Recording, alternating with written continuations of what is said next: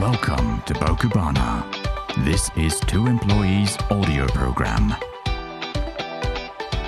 Their names are Shunki Uchida and Yuki Kunai. This is Ura.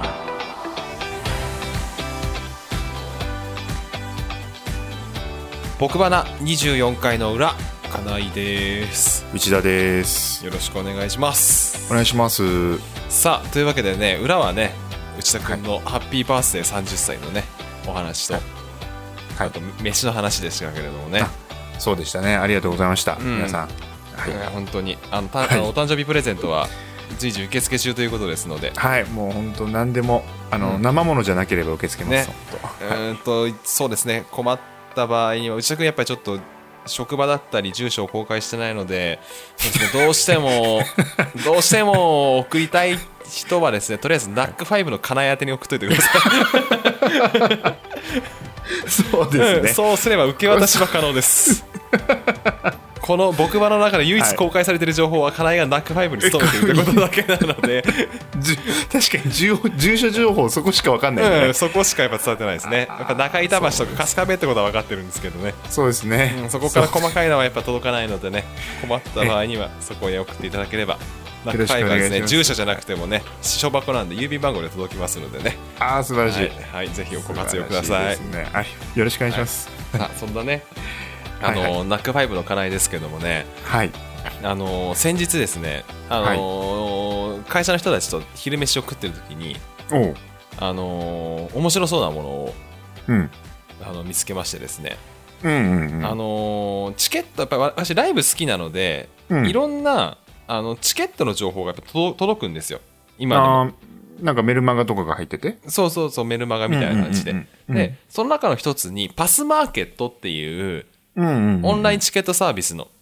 はいはいはい。ものからメールが来てはい。これやっぱりライブの時よく使ってたのでヤフー系の,、うーん。あのチケットのやつだと思うんだけどそこねにピアみたいなことなの？ああそうそうそうピアみたいな。あそういう感じなんだ。ピアとかうん。E プラスとか。はいはいはいはいはい。それの一個なんですけどはいはいはい。そこに玉結びオンライン公開放送みたいなね。あれあれ？TBS ラジオさんですね。TBS ラジオさんですよねこれを そうですよね。はい。うんうんうんうん。玉結び。まあうん。平日午後のねはい番組ですけど。はい。そのオンライン公開生放送がありますみたいな。うん。おこれなんかちょっと面白そうだなと思って。僕知ってましたよ。あ知ってました。さすがリスナー。やっぱ、玉結びリスナーでしたから、うん。オンラインやるんだって。100人なんだよね。各各、え曜ー、日。2日間やってね。そう。木曜日100人、金曜日100人だったんだよ100ね。人。そう、はい。えっ、と金曜日23のねうんうんうん。海の日。か、うん。海の日と,、えーとうん。スポーツの日だね今年で言うとね、うん。その祝日に合わせてやるっていうものだったので、はい。えっ、とそのパーソナリティがね、えっ、と、木曜日はえっ、とたまちゃん、えー赤江玉緒さんと。赤井玉緒さんと,、えーと元ラクフェア今もラクフェアか、えっ、と土屋レオさん。ラクファイブでも喋ってますね、土屋レオさん、はいで、えっと金曜日が、えっと富山さんか、富山アナウンサーと,、うん。えっと玉玉袋袋筋筋田田さんそうそうそう。うんの2人はい。まあどっちかっていうとやっぱり土屋レオさんが出てる方が、うん。自分の中ではねうん。まだ近いかなと思って、うんうんうんうん。まあみんないろいろとその一緒に飯食ってお昼飯食ってた人たちをいろいろおのおの応募して、何？おのおの玉結びオンラインに応募したの？そう応募した あの、とんでもない冷やかし じゃないのね。その他局に殴り込んでる感じだ。うんさらっと応募してうわ、すごいね。だから私は木曜日の方に応募したんですけどこれがですね晴れて当選しましてすごいよ、それ。倍率が分かんないんだけどいや、とんでもない量だったみたいですよ。あそうなんだなえっ、とね、十何倍っつって言ってたから。何十、うん何十倍かな？忘れちゃったけど、うんあの、100人しか入れてないんですよ。そうれね。そううん、100人しかすごいよ、それ。そうこれが当たってですねただ応募の時に困ったのが、うんうん私普段ラジオ投稿しないのでうん。ラジオネームがないんですよ なるほど。うんなるほど。うんうんうん。でただ、そのえっ、とパスマーケットの応募するときにラジオネームを書かなければならなくて、うんうんうんうん。私は、えっ、と、金井っていう、もう、もドストレートにねストレートにひらがなで金井っていうので、うんうんうんうん応募して、はい。で、晴れて当選をしました。おうおうすごいね。で、うんうん。えっ、と、当日は Zoom を使ってね、うん。見る形だったんですけど、はいはいはいはいはいはい。えっ、と、 Zoom のアカウント名を、うん。えっ、と、ラジオネームにしてくださいっていううん。縛りがあって、うん。まあ、それで実は、普段は私これ、あの、名前のところは英語で書いてるんですけど、うん。今日多分 Zoom ひらがなで金井祐希って出てると思うんですけど、はいはいはいはいはい。まあ、これに変更して参加したわけなんですね。はいはいはい。はい。でね、えっ、と、トラブルその1。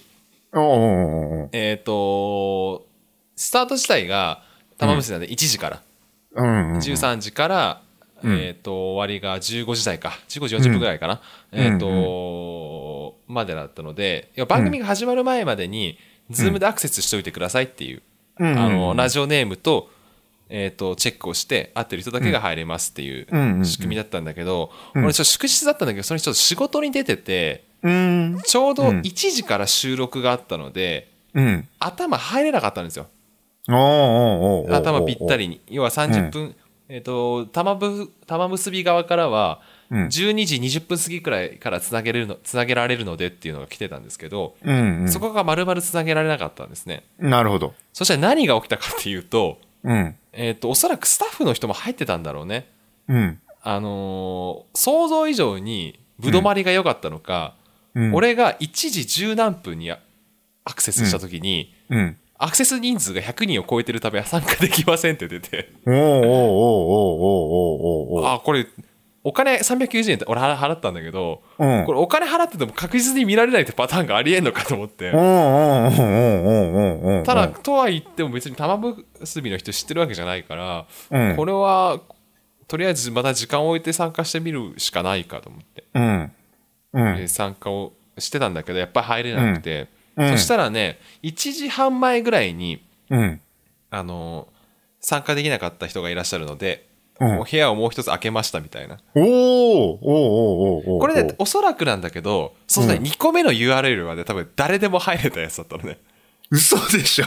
本当なのよ本。当に？そう、本当なの。なぜかっていうと、うんえっ、と、1回目の方とか、今日こうやって収録してるものとかは、えっ、と、認証、うんうんうん認証して、要は、えっ、と、誰かが、わ俺と、この、この今日の Zoom であれば俺がオーナーなので、うん。うん。オーナーが承認して入ってくるっていうのが、 Zoom のやり方だと思うんだけどねうんうんうん、うんもう一つのやり方として、 Zoom は URL が分かってれば入れるのね。うんうんうんうん。で、もう生放送が始まっちゃってて、うん。URL だけ送られてきて、うん。URL 叩いたら、うん。もうスト、そのままストレートに入れたのよ。すごいね。中に。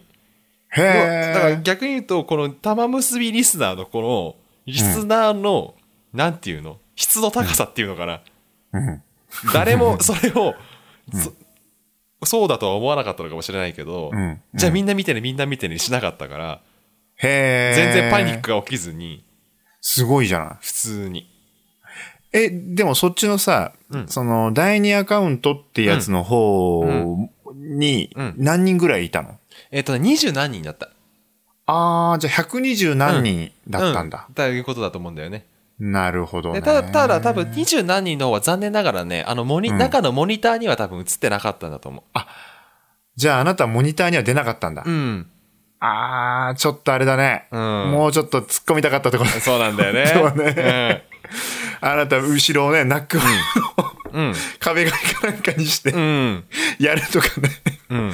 もうとんでもなく怒られるだろうけど。うん。そうなのよ。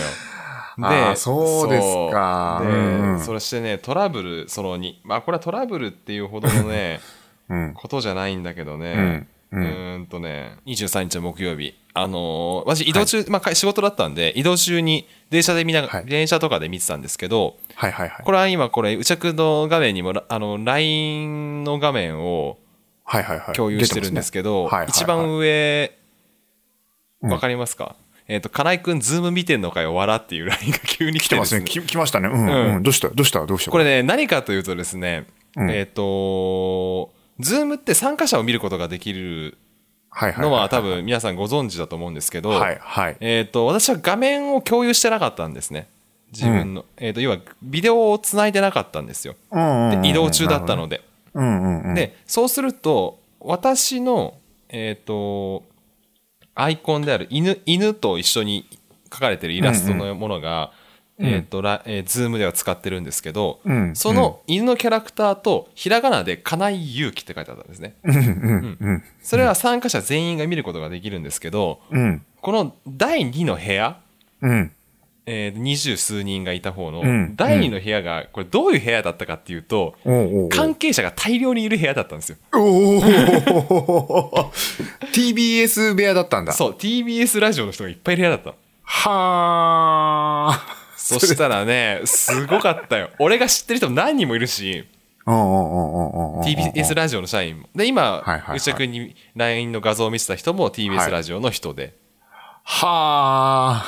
で、それを見た人が LINE で、金井も見てんのか？っていうのが来て、そうなんです。バレるというそう、当選したんですって言ったら、当選してんじゃねえよっていう。いや、すごいね。うん。そんいや、なね、とん。でもないことだよ、うん本当当選したこともバレるというね。すごいですね。よいや、もう堂々たるもんだよ。あの、うん普通業界の中では、うんあまりね、うんあのーなんつうの、僕みたいな業界だと、ありえないことですよね。うん。他社の印刷会社のイベントに、ね、ど確かにね。競合の場所行って、どうも、うんつって、うんさらっと客員の顔しているって、うんなかなかできないからね。すすごいっすね。中身自体は非常に面白かったですよ。やっぱりこう。ほんと。俺はね、やっぱりこう、普通に普段から見てる光景だけれども、うんやっぱこう、普段は見られないわけじゃない、スタジオの中っていうのは。うんうんうんうん公開でなければ。うんそれをやっぱこう、いろんな、何カメか3カメぐらいあったのかな。3カメぐらいでこう、切り取りながらやっていくっていうのはこう、うん。何普段の公開生放送として見せ物としてやっているものじゃなくて、うん。こうリアルなスタジオでの制作風景っていうのを見られたっていうのは非常に面白かったんじゃないかなと思って。あー、なんか、そこがコンセプトだったみたいだよね。あリスナー知ってます、あ、うん。なるべく普通にっていう、うん。あのーなんていうの、本当にスタジオ観覧に、うん。えー来てもらうっていうような一個テーマだったみたいな。うん。あれでしょ？でも、リスナー的に気になるのは、うん。あのーなんだ、赤江さん、うん。とあの、CM 中トイレ行ってたでしょ？うん。トイレ行ってる最中、レオさん、いろんな、その、託されてたんでしょ？そう、なんかね、いろんなことやってたよ、本当に。えっ、と、紙芝居やってたりしたし、なんあか、。そうなんだ。うん。うわー、リスナー的には見たかったな。うん本当に。あ、そうなんだ。うんへーだから面白いなと思って。なかなかやっぱりね、手間がかかる分、やっぱりこう、ラジオ局としてはね、多少ないともお金が動かないとね、難しいイベントかもしれないけど、ん。まあそれが390円でペイできるとは思えないけど、でもそれでね、ううん。ん、ぎ技術的なものぐらいみたいな感じでね、言ってたよね。だから、確かにそんなもんなんじゃないのかなっていう。うん。本当どれだけね、利益をって、あんまり考えてないイベントかもしれない。うん。だから試みとしてこの、こういうラジオとはい。オンラインものっていうところではすごく、やっぱりうん。TBS ラジオは頑張ってるなっていうのがあー見て思いました。前、ジェーンスーさんが、うんあの、なんだ、あれやってましたよね。オンライン、あの、リスナー同士と飲み会みたいな飲み会っていうか、なんかそうそう。うん。お茶会かな、うんうん。たまにやってますよね。んあれね、引っ込み思案だから出れないの。な 慣れてるじゃない。ねえ。何ですか？いそう、背景にね、今、維新バイワだっけ？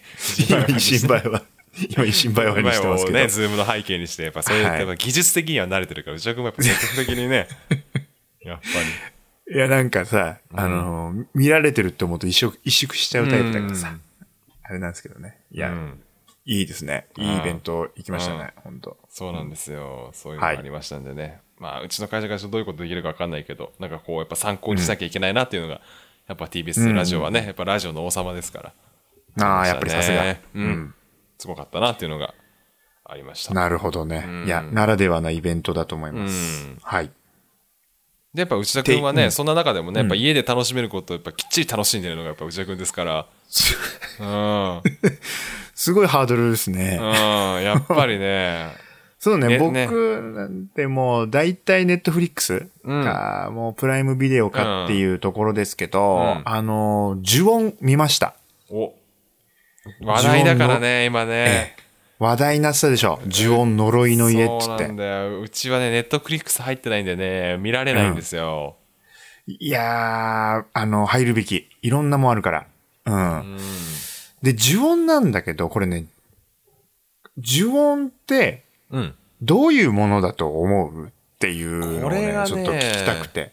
そう、俺、ホラー映画はね、邦画は好きなんですが、ホラー映画ほぼ通ってきてないので、うん実はね、個人的に言うとね、リングと呪音のうん差を説明しろと言われると、うん。きっちりできないと思うんだよね。あのーねうん呪音は小さい子うん。うん。の、うん。が脅かしてる感じの CM をやってた印象しか実はなくてね。あの、なんだっけな。うん。時代くんじゃなくて、うんとしおくんじゃなくて、うんそうそう、そういう子供と、あと、うんかやこっていうね、うん。あの、髪が前から、うんこう、なんていうの、下がってて、うん。あーあーあーっていうやつうん。ですよね。うん。そう。でも、実はね、あの、呪音、俺も見たことがないあ、そうなんだ。呪音全く見たことなくて、うん。とはいえ、こう話題になってるし、呪音初体験として見てみようかと思って見てみたんですよ。うん。で、呪音見てみて思ったのは、うん。あのね、何を怖いかとかっていうところで、うん。あのーなんていうの、後々こういう黒幕がいたとか、真相が分かった時にゾワッとくるみたいなものが、僕比較的好きなのね。うん比較的好きなの、僕。うん。でも、呪音って、うん。まあ、ちょっとネタバレに近いけど、うん。何が原因かもわからないし、うん。なんでそれがそうなってるのかっていう背景とかは、全然語る気がないのよ。うん。全く。で、全く語る気がない中で、なんか変なことが起きちゃっているの連続なの。うん。だうん。これがなぜ、ピンとこなくて。うん。世の中的にこれ怖いことなのかみたいな。そ、そんなに、あの、雰囲気、ちょっと怖いなんか、なんつうの、怖い廊下ですとか、うん怖い階段です。で、うん奥行ってみたら、なんか人影あります。で、わーって言ってます。みたいな。でも、それがなぜそうなってるのかは。わからないっていう。うん。でも、みんな怖いって言ってんだよね。その、なんだ、よ、世の中的に呪音の今回のやつは良かったみたいな、うん。そういうこう感じだよね。評判も、うんそう、評判もいいじゃない？うん。でも、全然わかんなかったの。あしっくりこないんだ。まさか紹介しといてっていう。うんあのね、あのーあれなんだけど、オカルト映画って、僕自身は、あの、うんエクソシストとかね、うん。あ、見たことあるのよ。で、うん一昨年も、うん。あのーヘレデ、ヘレディタリーっていう映画があって、うんうんもうこれはもう、今まで見てきたホラー映画の中で俺個人的に一番怖かったんだけど。あの、今年ミッドサマーってうん映画があったんだけど、その監督の、えーその前の映画なんだよね。うんそれで、その映画は、もう完全に同じようにオカルト色がめちゃめちゃ強い映画なんだけれども、うん一番怖いのは人の悪意だったりするわけでうす。ん。だったり、このエクソシストに関しても悪魔の悪意みたいなうん。ところの中、このね、悪意なのかどうかもこのわからない、ただ呪いとしてうん。あるっていうものが呪音だっていうことをあ見て、でもこれ世間的にみんな見て楽しいっつってるし、結構評判高いよね。そう、このね、逆に自分がこう、見方分かってねえなっていう不安になるっていうね。も ものだったんだけど、ぜひ見てほしい。ぜひ見て、ちょっとね、話をしたいっていう。ああ。そうか。俺もホラーほぼ見ないからな。全く見ない。ああ。俺人生で見たことあるホラーって、邦画だと、よく昔ロードショーでやってた、えっと、ほのぐらい水の底からおーおーおーおー黒木瞳だっけあれって。うんうんうん。それと、うん。えっ、と、黒百合団地？出ました。出 出ました。出ました、く黒百合団地。それしかないんだよなリングもね、黒見たことがないんだよ、俺。あ、そうなんだ。うん。つって俺もリング見たことないの。あでね、実はね、呪音試そうと思ったの。このね、ネットフリックスのいうん一発目の呪音が、なんとなくまだ、こう、見方がわかんないだけだったんじゃないかと思って、呪音見てみたのよ。あ。うん。そしたらね、わかんないんだよね。ああ、じゃあもうジオン自体がよくわかんないって感じ。いや、わか、うん、そう。これ、邦画のホラーってさ、ジャパニーズホラーめっちゃ怖いみたいなのあるじゃん。確かに雰囲気めっちゃ怖いんだけど、うん。な、なんなんだろうみたいな。そ、うんそこがね、こう、流行ってる、まあ理由とかっていうところも含めて、うん。ちょっと気になるところ。それと比べてだと、比べちゃあれだけど、透明人間って今劇場公開されてるホラー映画があるんですよ。うんあれはめちゃめちゃ良かったね。めちゃめちゃ良かった。びっくりするぐらい。あの、ハードル全然ない状態で見たけど、本当に怖いし、あのーなんていうの、こう、さっき言ってた、うん。うん。この、一番怖いのは人の悪意みたいなところの、この全貌がこう見えていけばいくほど、なんかゾワッとしてくる感じの怖さ。うんで、それと、こう、ちゃんとしっかりこう、物語を締めるとこ締めるって感じのね、もうすごく良かったんで、本当ーあの、透明人間はね、今年一かも、今のとこあ、ろ。本当うんああ、それぐらいな感じだね。見なきゃいけないものがね、出てきました、また。そしたら。はい。そうしてください、本当いやっぱ映画もな、やっぱそろそろちょっとちゃんとそう。今年ね、本当やっぱり、あの、例年に比べて映画見てるから、あ今年ね、105本見てます、今。あ。あ、すごいね、それはね。そう、ひ、久久しぶりにというか、うん。学生の時以来なんじゃないかっていう量を見てて。あうん。そんな感じ。あ。だからね。かなえくんのゲームに対して、だいたいね映画しか見てないから。ああ、素晴らしいよ。俺はもうゲームばっかりですからね。そう。ゲームそう、ゲームですよ。また新しいのがね、手に入りまして。うん。手に入りました。うん。あれ、あの、この間の、この間はゾンビのやつが新しく入ったっていうことだったんだっけ？あ、そうそうそうそうそうそうそう。ゾンビもありますけども、はいはいはい。やっぱね、パワプロ。パワープロ。パワプロ。知ってます？パワプロ。あ知ってる。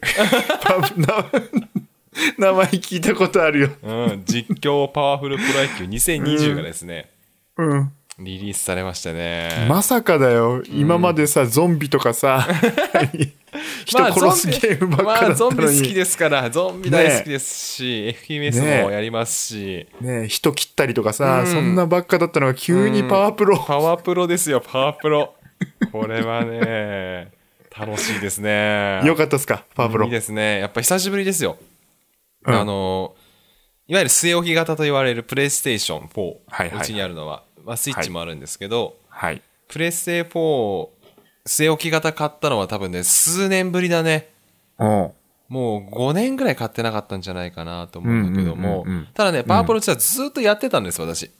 うーん。あの、P、プレイステーションとかのうんものではなくて、なくて携帯とかでってこと？そうなの。スマホゲームのね、パワープロはものすごくやってて、さっき内田君にね、そう画面をちょっと一瞬見てたんですけど、うんはいあのーまあ私何が好きかっていうと、選手作るサクセスっていうのが好きで、うん。試合じゃないんだ。そう、試合ももそうなんだけど、うんえっと、サクセスっていうモードが好きで、このプレイステーション4のものでもサクセスっていうものをずっとやってるんだけど、はいはい。えっと、アプリはもうサクセスしかほぼできないのね。試合も一応やれなくはないんだけど、うん。もうほぼメインがサクセスでなってて、うんうんこ。のサクセス一つの選手作るの大体ね、1時間から1時間ちょいぐらい。うんうんうん。だから通勤で言うとね、えっ、と、まあ、電車乗ってる時間が長いので、うん。えっ、と、家から出て会社に着くまでちょっと、ちょっと完成しきらないぐらいの。帰りの電車を含めると完成するぐらいなので、うんうんうん。まあ、1時間ちょいで1選手できるんですけど、はい。えっ、と、すでにパワープロは作ってる選手の数が800人オーバ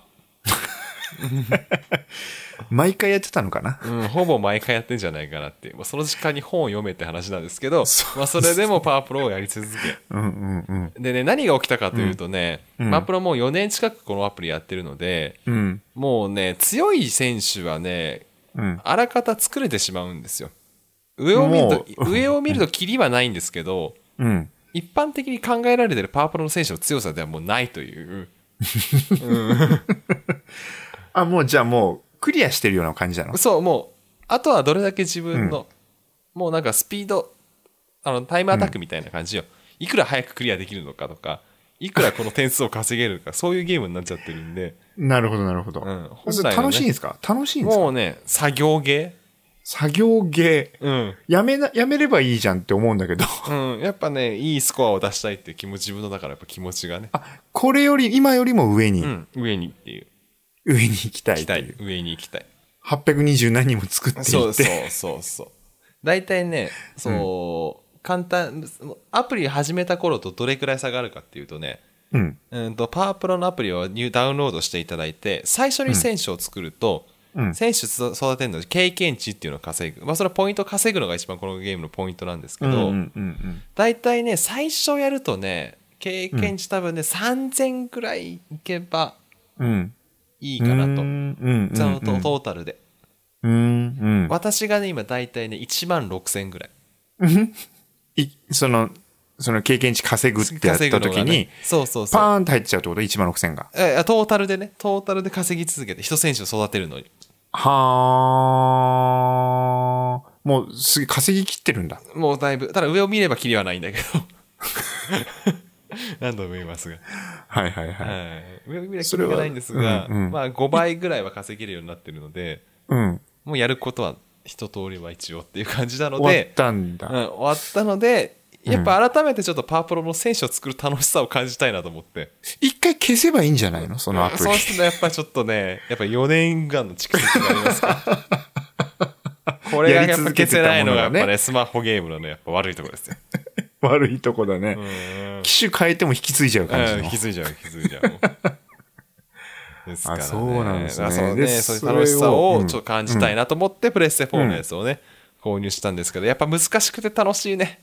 これはあれなの？こう、作業的には違うの、このスマホ版と。全然違うんだ。そう。パワープロは作品によってそのサクセスっていうし、あのーストーリーを進めて選手を作るゲームなんだけど、はいはいはい。そのストーリーが全部作品によって違うので、あ、そうなんだ。ででも普通に考えてさ、こう、なんていうの、シーズンオフのうちにキャンプとかであ。鍛えて、うん。そういうルーティンなんじゃないの？違う基本はそうなんですだけど、えっ、と、パワープロの場合はね、えっ、と、プロ野球選手になるっていうのが目標なので、その時によって大体ね、ストーリーとしてはね、高校か大学なの。んあ、そうなんだ。パワフルプロ野球だから、プロ野球スタートじゃないんだ。あ、そう、どのシシナリオも、えっ、と、ゴールはプロ野球選手になるっていうのがゴールなので、そのストーリーは。なるがゴールなの？それで日本シリーズ優勝とかは？は、またその違うモードなのよ。サクセスモードは、うん、選手をなるなんだ。そう、プロ野球選手になるまでの話なの。で、そのプロ野球選手が、プロ野球を引退するまでのモードもやっぱモードであって、パワープロのゲームの中には。同じゲームの中にあるんだ。そうそうそうそうそう。ずーっとやれちゃうじゃん、そんなの。そうそうそうそう。あ、そういうことなんだ。そういうゲームなんで。俺はその選手を作る方がすごい好きなので、ひたすらやるなるほど、なるほど。うんそんなゲームをやってるわけですね。うーん。なるほど。うん。まあ、次回はそうですね。まあ、前回パワプロ購入することを想定してなかったので、うん。また25回の時にはですね、想定してないゲームの話をしだすかもしれません。びっくりしましたね。うんまさかの伏兵現るという感じでした。うん。パワープロっていう、ね。すごくした。今日そんな感じですね。なんかおなじみじゃないものを出してみましたって感じですかね。うん、ラジオね、ラジオ、映画、うん。ゲーム、スポーツ？みたいな。そんな感じで。詰め込みましたね。はい。うんお送りしました。まあ、30分ぐらい経っちゃったんでね。あ、本当ですか？やっぱね、これぐらいでね、ちょっと内田君はね、30歳の節目としてはちょっと喋り足りないかもしれませんけども。まあ、これはしょうがない大丈夫ですよ。金井がパワプロ買っちゃったから。大丈夫ですよ。大丈夫です。大丈夫です。はい。何よりです？楽しそうで。まあ特に触れませんでしたけど、今回はまあリモートだったのでね。もうもうもう本当に、なんかこれが通常運転みたいな感じな、うんそうですね雰囲気すら漂ってますね。うん。下手したら今年1年こうなんじゃねえかとそうかもしすら思ってる。れないね。そうかもしれない。それぐらいの勢いですよね。うん。ほんと。むやみに東京にも行けないですはい、私。うんうん。俺もむやみに埼玉に行くわけにはいかないと。そうですね。うんはい。というわけでねえー、たいと思います。えー、24回お送りしたのは金井と、内田でした。あありがとうございました。ありがとうございます。